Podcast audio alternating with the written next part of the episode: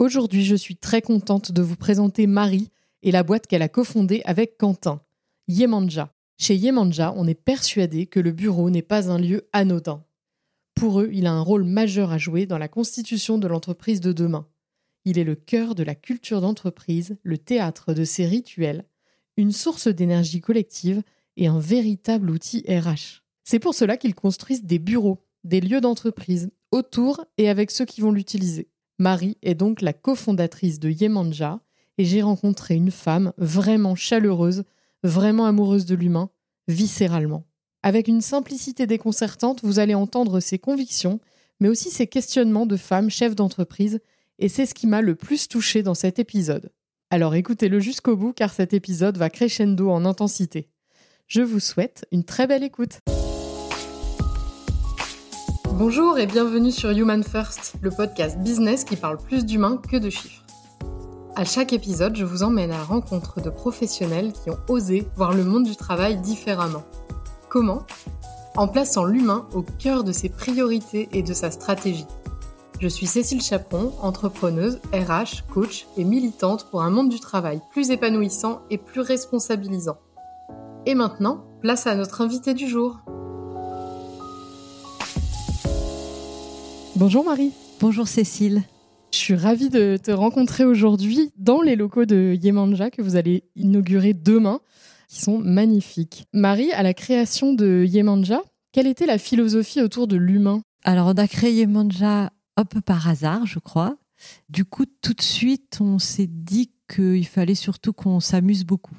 Donc, euh, d'être libre et de prendre beaucoup de plaisir. Pourquoi tu dis par hasard? Parce que moi, je me sentais pas entrepreneur il se trouve que je suis mariée à un entrepreneur et que j'ai plusieurs amis qui ont créé des entreprises. Et moi, je me suis toujours considérée comme un bon bras droit. J'étais longtemps euh, directrice administrative et financière. Et euh, j'avais l'impression que pour être entrepreneur, je n'avais pas euh, ce qu'il fallait. Voilà, c'est un concours de circonstances, une opportunité. je me suis dit, tiens, pourquoi pas. Et donc, quelle était la philosophie de départ alors? L'humain est très présent dans le métier que nous faisons parce qu'on a créé l'entreprise pour faire de l'aménagement de bureau, parce qu'on a découvert qu'un projet d'aménagement de bureau, c'est un projet humain avant d'être un projet technique ou artistique. Donc, notre philosophie de base, c'était vraiment de faire des aménagements de bureau pour que euh, les gens se sentent bien au travail. On parlait beaucoup à l'époque de bonheur au travail, qui a pu faire débat parce qu'est-ce que l'entreprise doit apporter le bonheur? Peut-on être responsable du bonheur des gens? Mais en tout cas, nous, l'idée euh, initiale, c'était ça. C'était du bonheur ou du bien-être au travail. Et tu m'avais dit que hum, vous aviez réfléchi la chose justement en termes d'entreprise libérée. Oui, euh, rapidement, on a eu entre les mains euh, Reinventing Organization, un livre de Frédéric Laloux, qui théorise l'entreprise libérée, qui est très concret d'ailleurs sur ce sujet. Et tout de suite, ça nous a semblé euh, une super bonne idée. Donc, très rapidement, on s'est dit qu'on avait envie de faire ça. Et est-ce que vous avez eu tout de suite des salariés? Non, au début, on était trois associés. Donc, on a commencé par s'appliquer euh, les principes de l'entreprise à nous-mêmes, c'est-à-dire sur la confiance, sur le fait que la parole de chacun a le même poids, qu'on est vraiment dans, l'écoute. On n'essaye pas de convaincre les autres, mais plutôt de, comprendre leur point de vue. Donc, on s'est déjà appliqué ça à nous-mêmes avant d'avoir nos premiers salariés, mais assez rapidement, euh, on a eu euh, des gens qui ont travaillé avec nous et assez rapidement aussi quand même des salariés. Alors très concrètement, du coup, comment on travaille chez Yemanja? Donc l'idée générale, c'est que les humains sont bons, donc on peut leur faire confiance, qu'on n'a pas besoin de les surveiller, et dotés d'un talent. Et que si on leur donne la liberté d'agir, ils vont pouvoir développer euh, leur talent, ce qui leur permet de s'épanouir à titre personnel et aussi d'apporter beaucoup euh, à l'entreprise. Chez Yemanja, ça se traduit de plusieurs manières. Il y a une manière très euh, concrète dont on pourra parler sur l'organisation des ressources humaines, les congés, la transparence, ce genre de choses, mais aussi dans le travail, c'est très important. C'est-à-dire que les chefs de projet et les bricoleurs sont autonomes dans la réalisation des projets auprès des clients. Nous pensons que c'est ce qui nous permet d'être euh, plus agiles, hmm. plus sympa aussi, plus nous-mêmes. Peut-être que parfois on fait pas tout bien, mais normalement on est toujours sympa.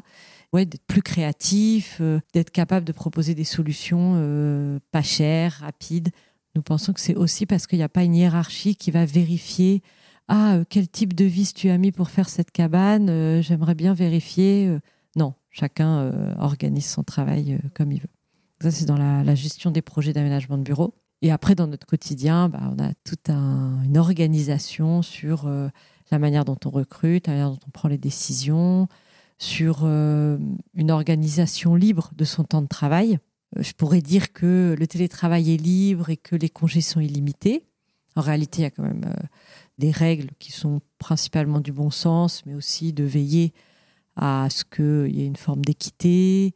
On se préoccupe toujours de son client et de son binôme avant de, de prendre ses propres euh, congés ou autres dispositions. Et puis, on a une transparence totale sur euh, les finances de l'entreprise, sur les salaires, sur euh, les projets de développement, sur, on pourrait dire, la stratégie de l'entreprise. Tu disais justement que ça se déclinait avec le recrutement, la prise de décision. Alors ça ressemble à quoi du coup le recrutement chez vous? Alors pendant longtemps, on a recruté à l'unanimité. Quand on était 10, euh, c'était très bien. Quand on était 20, ça devenait compliqué. Et là, maintenant, ça n'est plus possible, l'unanimité. Mais euh, l'idée, c'est que les candidats voient plusieurs personnes de l'entreprise. Donc, euh, les chefs de projet voient les chefs de projet, les bricoleurs voient les bricoleurs. Et la décision est prise par l'équipe, pas par une RH euh, ou pas par un, recruteur. Et après, on essaye d'évaluer autant euh, les compétences techniques dont on a besoin que la personnalité et la créativité. on est, comme tout le monde, je pense, mais vraiment particulièrement attaché à, à créer une équipe qui va avoir une, des personnalités à la fois très variées, mais alignées sur un certain nombre de, valeurs. On pourrait imaginer du coup qu'il n'y a pas forcément besoin de RH chez vous, si ça se passe comme ça? Bah, C'est une très bonne question, parce que moi, c'est ce que je pensais. Et puis en fait, on a recruté une RH cette année, donc c'est très intéressant euh, de parler de ça. En grandissant, on a été euh, confronté à des difficultés RH. Euh, Par exemple, l'absence de feedback quand vous avez un manager, euh, peut-être parfois ça peut être pénible parce que euh, il vous dit ah bah non, euh, fais pas ça, fais ci ou peut-être qu'il vous brise un peu votre créativité. Par contre, il vous fait du feedback. Donc régulièrement, vous avez un point avec quelqu'un qui vous dit ça c'est bien, ça c'est moins bien, ou au minimum une fois par an, quelqu'un vous dit bah, il faudrait améliorer ça ou ça. Et nous, ben, on n'a pas ça. Et on s'est aperçu que on ne permettait pas aux équipes de grandir, de s'améliorer. On, a quand même la capacité de dire les choses, mais parfois, euh, dans le feu de l'action, on dit il ah, faudra que je te parle de quelque chose, et puis le temps passe et on n'a pas cette régularité de points qui nous permet de, faire du feedback. Donc ça, euh, la RH va nous aider euh, pour ça. Ensuite, comme tout le monde, on, on a des gros enjeux de fidélisation, sachant que dans l'entreprise libérée, vous n'allez pas monter dans la hiérarchie. Oui. Donc, qu'est-ce qui fait que vous restez quand vous êtes là depuis 3 ans, 4 ans, 5 ans, euh, que vous êtes architecte, euh, que vous aimez euh, votre métier, que vous le maîtrisez sous toutes ses coutures? Il y a un moment où bon, vous pouvez légitimement vous poser la question d'aller voir ailleurs. Donc, nous, on veut être certain d'avoir exploré toutes les pistes qui vont permettre au bout d'un certain temps, ben, de trouver un nouveau rôle ou d'apprendre des nouvelles choses, une nouvelle posture, un nouveau type de projet. Donc ça, la RH va aussi nous aider euh, sur ce sujet. Voilà, et puis euh, des sujets de formation, de montée en compétences. Disons que euh, on s'est rendu compte que c'était sûrement une bonne idée de structurer, de staffer la fonction RH. Ouais, ouais. Elle vous apportera sûrement encore plein d'autres choses cachées. Alors justement, tu en parlais. elle est comment la hiérarchie chez vous? Parce que tu parlais de hiérarchie, donc si je comprends bien, il n'y en a pas. Comment on fait avancer une équipe euh, Est-ce qu'on élit quelqu'un qui euh, va euh, justement prendre ce rôle-là Est-ce que tu peux nous en dire plus là-dessus? Alors, effectivement, il n'y a pas de hiérarchie, c'est-à-dire qu'il n'y a personne qui va vérifier le budget de tel ou tel projet et personne qui va dire bon bah non toi tu vas plutôt faire ce projet et toi celui-là en revanche, euh, on entend quand même souvent la phrase euh, Quentin et Marie, donc Quentin c'est mon associé, vous dites que vous n'êtes pas les chefs, mais bon, euh, nous on sait très bien que c'est vous les chefs. Et c'est assez difficile pour nous de trouver la bonne posture quand l'entreprise grandit. C'était très facile au début, on était avec les autres, on faisait des projets en tant que chef de projet. C'est plus difficile aujourd'hui pour nous de trouver la bonne posture, donc il y a un peu de littérature ou d'écouter des podcasts, c'est très enrichissant. On a clairement, Quentin et moi, un rôle de leader en tant que fondateur. Donc on doit donner le cap. On est aussi les gardiens des valeurs. Donc nous considérons que c'est à nous vraiment de s'assurer que tout le monde a bien compris la philosophie, la méthodologie, que tout le monde s'y épanouit. La RH, elle peut faire beaucoup, mais c'est vrai que nous, si on veut être sûr que Yemanja va proposer à ses clients des aménagements de bureaux tels que nous, on les entend, et un service tel que nous, on l'entend, nous, on doit présenter à l'équipe tout le temps euh, la manière un peu de voir les choses, les valeurs. Donc ça, c'est une première forme de réponse, de dire, bah, il y a quand même des leaders euh, pour, pour, donner un cap. Et puis, euh, ça marche beaucoup avec les anciens qui forment les nouveaux. C'est parfois d'ailleurs délicat pour des nouveaux qui ne sont pas toujours tout jeunes, qui ont un peu d'expérience, à qui on dit, alors toi, on t'a recruté parce que euh, ça fait dix ans que tu fais de l'aménagement de bureau et ton expertise nous intéresse. D'ailleurs, tu es plus payé que moi qui suis euh, jeune chef de projet. Par contre, bah, je vais t'apprendre comment on fait. Voilà. Donc ça, c'est un peu délicat, mais on le fait beaucoup. Désapprends pas ce que tu sais. Par contre, prends la patience d'écouter comment nous, on propose de gérer un projet et on va voir ce que tu en penses. Et donc ça, ça c'est beaucoup les, les nouveaux font des projets avec des, des anciens. C'est pas du tout une forme de hiérarchie, mais c'est quand même une forme de mentoring, d'accompagnement. Oui, oui, oui. Enfin, je ne sais pas si c'est quelque chose que vous avez déjà évoqué, mais si vous deviez grossir, est-ce que vous envisageriez d'avoir des managers ou non, vraiment, euh, c'est les principes de l'entreprise libérée qui... Des managers au sens, euh, on va dire, traditionnel du terme, euh, non. C'est sûr que non. Euh, ça nous paraît trop important, ne serait-ce que pour euh, la gestion de projet auprès des clients, d'avoir des chefs de projet et des bricoleurs euh, complètement libres d'agir. C'est vraiment très important pour la créativité aussi, encore une fois. en revanche, on, et on a déjà fait des, étapes, on essaye de réfléchir à comment on peut s'organiser pour grandir et quand même que tout le monde trouve sa place, que tout le monde soit accompagné, que tout le monde soit impliqué, comme si on était une petite équipe. Et là, cette année, on teste une organisation en squad. Mhm. Alors, c'est un mot qui fait débat. On essaye d'éviter les anglicismes les termes trop start-up. Bon, en tout cas, on a euh, séparé l'équipe en deux. Par exemple, euh, le lundi matin, on fait le planning. Le planning, c'est beaucoup pour euh, les bricoleurs, donc notre équipe technique. donc les chefs de projet listent tous les besoins et les bricoleurs répartissent disent bon bah tel jour euh, il y a une équipe qui va aller là, euh, on prend le camion, enfin on, organise ce planning. Et puis en fait on s'est aperçu qu'à 30 ça devenait douloureux de faire ce planning. Euh, il y a des gens qui sont passifs, d'autres qui comprennent pas trop ce qui se passe, d'autres qui prennent toute la place. Et puis on commence à réfléchir ah là là il nous faut peut-être un outil parce que on n'arrive plus, il y a trop de projets pour en parler comme ça autour d'une table. Et donc on a coupé l'équipe, ce qui permet d'avoir une squad avec six chefs de projet, quatre bricoleurs, une autre pareil, et ils s'organisent euh, entre eux. Il y a des difficultés qui naissent de ça, parce que du coup, euh, on a séparé des copains, on a, enfin, ou peut-être des envies d'aller découvrir d'autres personnes, mais comme ils sont dans le squad, on ne peut pas travailler avec.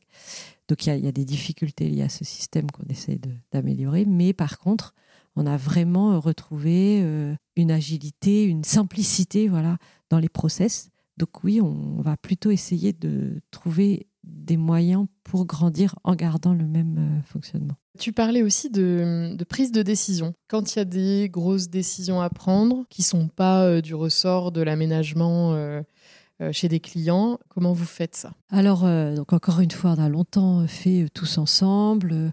par exemple, bah, la plus grosse décision qu'on doit prendre, c'est est-ce qu'on grandit? Est-ce qu'on reste comme on est ou Justement, telle est la question. Voilà. Avec euh, bah, forcément un plein d'arguments pour et plein d'arguments contre. Pas de vérité absolue, je pense, mais une question sur laquelle on doit s'aligner. Ça nous semble important. Donc ça, c'est quelque chose qu'on débattait euh, tous ensemble. Aujourd'hui, c'est vrai qu'on a remis les décisions euh, plus dans des cercles, typiquement sur les enjeux de croissance et de stratégie de positionnement sur le marché. Quentin et moi, on a dit à l'équipe qu'on on propose, nous, de définir un cap, de le présenter à l'équipe, de dialoguer, mais qu'il faut que nous, on, prenne le lead sur, euh, sur ce sujet. Pour des sujets euh, autres, euh, mais qui sont également stratégiques ou qui relèvent du fonctionnement de la société, on a créé des cercles.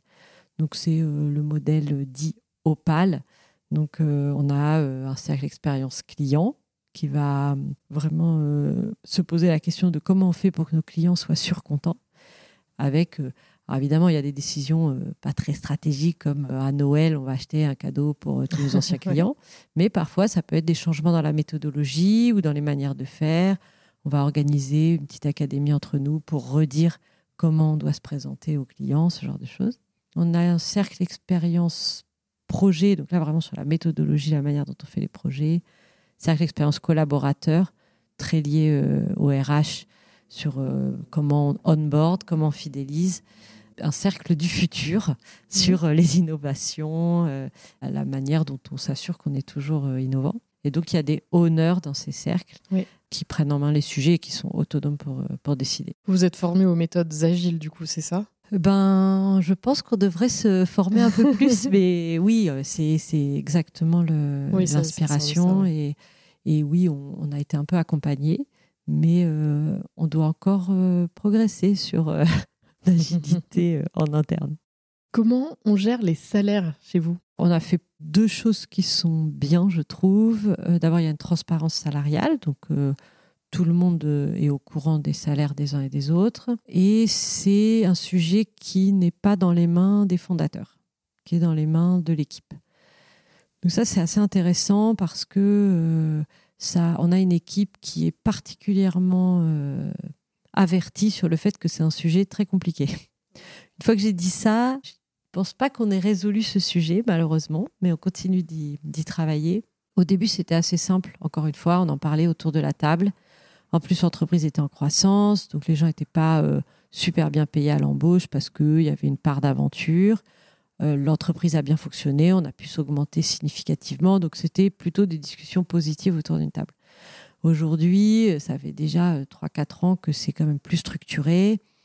il peut y avoir des problématiques individuelles, il peut y avoir aussi bah, des personnes qui ont été embauchés à un salaire un peu bas, qui se révèlent euh, hyper performantes. Inversement, euh, des gens qui ont une certaine seniorité, mais qui n'ont pas encore euh, acquis pleinement la méthodologie Yemanja.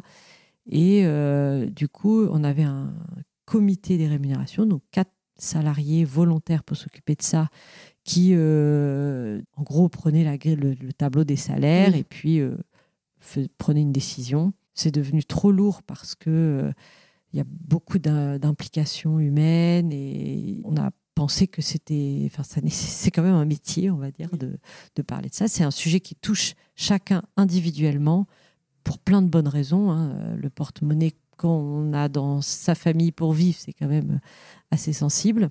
Oui, puis ça donne un certain rôle à ces quatre personnes-là qui n'est pas toujours, à mon avis, simple. Tout à fait. Ça a changé. Hein, on a fait ça trois fois, mais à chaque fois, c'était un peu douloureux. Un peu lourd. Donc là, le fait qu'on ait une RH, euh, ça nous permet déjà d'avoir un professionnel du sujet euh, qui va avoir plus de temps pour parler avec chacun. Et surtout, là, on expérimente un nouveau, euh, une nouvelle méthodologie. Donc, on a fait des grilles d'augmentation et on fait tous un exercice d'auto-évaluation plus un exercice de feedback par les pairs pour ensuite euh, atterrir sur un niveau de compétence qui euh, nous permet de définir nous-mêmes notre augmentation dans, dans, le cadre d'une grille. Là, on est en plein dans l'auto-évaluation. Donc, on a déjà fait tout un chemin de définir la grille, de la tester, etc. On va commencer euh, là, vers le 20, ouais, 25 novembre, les feedbacks par les pairs. En janvier, je pourrais te dire si on a trouvé la bonne méthode pour que tout se passe de manière fluide et indolore par expérience de la plupart de mes invités, euh, c'est un sujet qui est en, permanence euh, en questionnement. Oui, moi j'ai beaucoup fait de budget euh, avant la création d'Yemanja et de ressources humaines. J'ai beaucoup géré ce sujet des augmentations annuelles. j'ai trouvé que c'était toujours pas facile. Et là, avec l'entreprise libérée, c'est très différent. Je pense que c'est plus vertueux, mais c'est toujours pas facile. Qu'est-ce qui a fait que vous n'avez pas voulu que ce soit dans vos mains, ce sujet-là? En fait, euh, nous, on a un avis. Forcément, euh, on a peut-être même euh, envie de, de, signifier à tel chef de projet qu'on adore particulièrement sa créativité ou de signifier à telle autre personne qu'on trouve qu'il pourrait progresser plus. Et tout de suite, c'est une hiérarchie, du coup. Donc, euh, on peut pas faire ça. Enfin, si on fait ça, ça veut dire que l'avis de Quentin et Marie sur euh, comment je travaille, sur euh, euh, qu'est-ce qu'il est bien de faire ou pas bien, c'est nous. Ça veut dire que c'est dans nos mains. C'est pas très agréable. Et, et puis, c'était pas du tout euh, la philosophie. Il faudrait que ce sujet soit moins important. C'est un sujet bah, très important parce que ça touche tout le monde personnellement, comme on a dit, mais c'est pas un sujet qui doit nous empêcher de réfléchir à comment on fait des projets, à comment on s'amuse, comment on est bien au bureau. Et donc, il faut pas que ce sujet soit, soit trop lié à, au fondateur et, apparaisse comme un sujet euh, vraiment euh, important où il faut aller le négocier. Et du coup, de dire à l'équipe, bah, allez-y, occupez-vous-en. La première fois, ils ont dit, mais vous êtes sûr euh, En vrai, vous allez vouloir donner votre avis Non, non, on veut pas le savoir. Prenez des décisions, faites ce qui vous paraît le mieux. Bon, c'est pas, je devrais peut-être pas dire ça, mais petite satisfaction personnelle, ils sont revenus en disant, c'est quoi ce sujet pourri que vous nous avez donné, quoi Parce Ouais. que c'est un cadeau empoisonné. Là où je trouve ça plus vertueux, c'est que au moins c'est pas, on a cassé l'idée qu'il y a un méchant patron et des salariés qui veulent plus et que Ouais, ouais. voilà, on a juste compris que c'est un sujet bah, vachement complexe. Ça, je trouve ça intéressant. Et c'est pas mal que tout le monde se rende compte que c'est un sujet complexe. Voilà, à minima, on a fait ça. C'est déjà pas mal. Toi, Marie, euh, vraiment en tant que personne, euh, c'est quoi ta réflexion du moment sur le sujet du management? Ta réflexion ou ton questionnement? Alors, euh, moi, j'ai 45 ans. Ouais. Je suis donc très jeune. Ben oui. Mais il y a dans l'entreprise des gens plus jeunes que moi. Et je suis un peu, moi, mon, pour répondre à ta question, donc du, en ce moment, qu'est-ce que je, je, je ressens, enfin, sur quoi je m'interroge? Ben, moi, je suis vraiment très interrogative quand je vois des, bah, des jeunes qui ont entre 25 et 30 ans, qui font un métier euh, désirable, euh, qu'ils ont désiré, dans une entreprise qui essaye De faire les choses bien. de faire les choses bien et euh, qui viennent dire bah en fait moi pff, je suis pas sûre que ce métier est fait pour moi euh, donc euh, je vais partir et je vais aller faire euh, du bénévolat au bout du monde donc bah d'un côté euh, j'applaudis je me dis bah oui moi aussi il faudrait peut-être que j'arrête cette vie de fou on court partout et je devrais peut-être euh, réfléchir à ça mais d'un autre côté euh, j'ai l'impression qu'il y a une partie on va dire des salariés voilà qui est un petit peu euh, peut-être perdu sur le rôle du travail, qu'est-ce qu'on vient faire au boulot. Et, et nous, en tant qu'entreprise, et moi, en tant que chef d'entreprise, ben, je trouve que mon rôle, c'est de composer avec ça. Et donc, je me dis, euh, voilà, est-ce qu'il faut accueillir, accepter? Euh, Je pense plutôt oui, hein, on n'a pas vraiment le choix. Et se dire, OK, donc ça, c'est une donne. Euh, on a, alors je je une génération, bon, c'est plus subtil que ça en réalité. ouais. En tout cas, on a une génération qui, alors on parle de quête de sens, on parle de rythme plus équilibré entre la vie privée et la vie professionnelle. Donc, ok, il faut accueillir tout ça, mais il faut que j'arrive à, à le rendre compatible avec moi, le fait que euh, moi je suis engagée à fond, euh, moi je peux bosser jour et nuit, j'adore ça. euh, et, et- et comment on réconcilie ça? Je vais faire des formations sur les générations X, Y, Z pour essayer Et de... pourtant, t'es presque, t'es presque génération Y quand même. Bah, en fait, d'après certaines définitions, je suis quand même X. hein. Peut-être aussi que c'est une... c'est pas une question de génération, mais une question de jeunesse, enfin, en tout cas qui, va devenir comme ça. Oui, une question d'époque aussi. C'est un peu des lieux communs, mais quand même, oui, je pense qu'on peut dire qu'avec la, crise sanitaire, euh, le, on, a, on a changé un peu quand même notre relation au travail. Il y a, je crois, des gens qui ont apprécié aussi un rythme plus posé, et franchement, euh, ils ont bien raison. Je pense que la vie, elle est quand même pas faite pour courir à fond dans le métro tous les matins. Donc, euh, il y a quand même cette prise de conscience-là qui est, qui est très intéressante. Euh, Mhm. Mais bon, voilà, à titre personnel, je, Non, non, mais je suis un peu en C'est vraiment des sujets. euh, Je pense que tout le monde, a- tout le monde se pose ces questions-là. Alors merci de, de le dire. Et chez Yemanja, est-ce qu'il y a quelque chose que vous auriez envie de mettre en place là dans le futur sur ces sujets-là, sur les sujets gouvernance, management? Oui, bah, le, quand on a embauché euh, une RH, là, donc c'est tout frais hein, pour nous, c'est quelques mois, c'était un grand changement et euh, l'équipe, et notamment euh, les personnes qui travaillaient dans le comité rémunération, qui s'appelait d'ailleurs comité RH, ont été inquiètes de ça en disant bah donc vous voulez plus qu'on s'en occupe, ça va être quoi le rôle de la RH et nous notre rôle. Donc moi là j'ai hâte qu'on arrive à trouver le bon équilibre entre une RH qui est là pour vraiment nous, nous aider à progresser, mais de garder l'équipe euh, très impliquée euh, sur ces sujets pour continuer d'être euh, d'être innovant.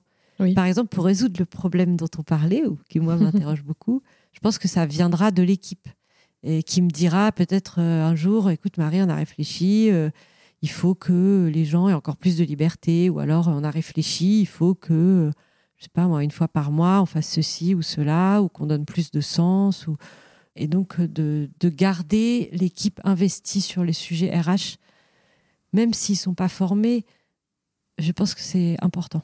Oui, que ce soit plus une facilitatrice RH que euh, vraiment une décisionnaire. Exactement. Ça, c'est le deal qu'on a fait euh, avec les équipes, la RH. Et donc, c'est de mettre ça en œuvre. Oui, tout à fait. Marie, qui aimerais-tu entendre à ce micro? Bon, alors bien sûr, euh, Frédéric Laloux euh, de Organisation. J'adorerais aussi si tu as son contact. ça, c'est un peu de la triche de répondre ça. Et après, euh, j'ai eu la chance d'entendre, il n'y a pas très longtemps, Emery Jacquilla de... la Camif. La Camif, merci, pardon.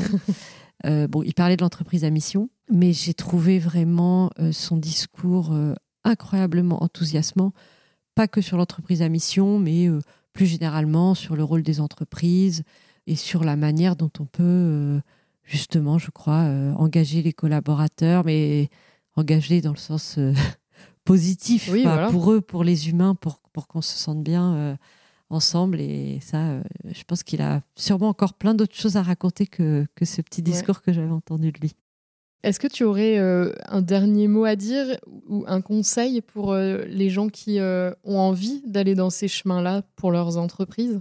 Oui, ben, le sujet de l'entreprise euh, libérée, il commence euh, bon, par un travail sur soi-même.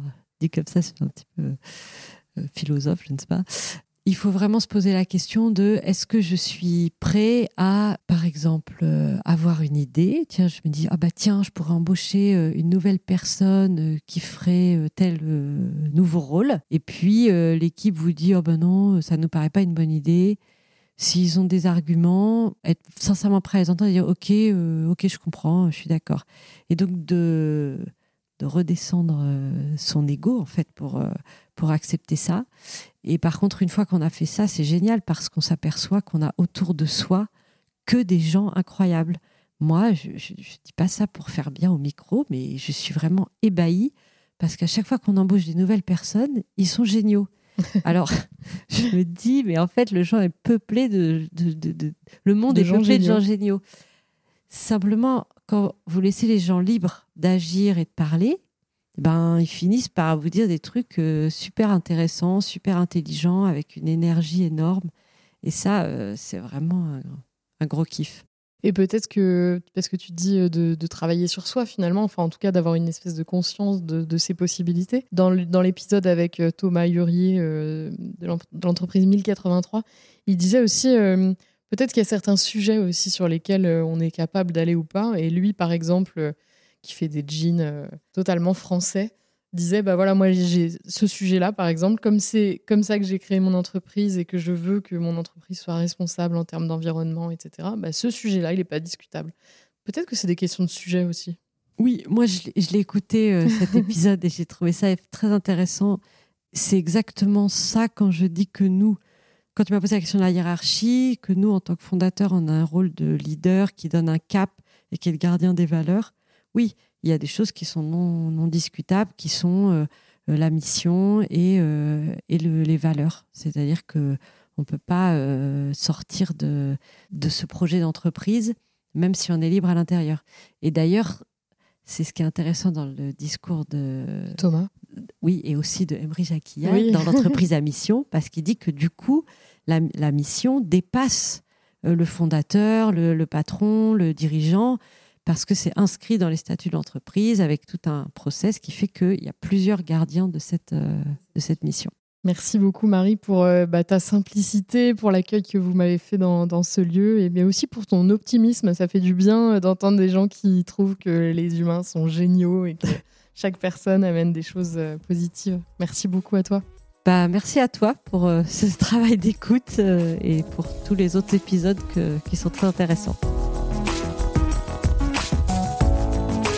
Que vous avez aimé cet épisode autant que moi. Si vous connaissez quelqu'un qui aurait beaucoup de choses à dire sur le sujet, je serais très intéressée de le savoir.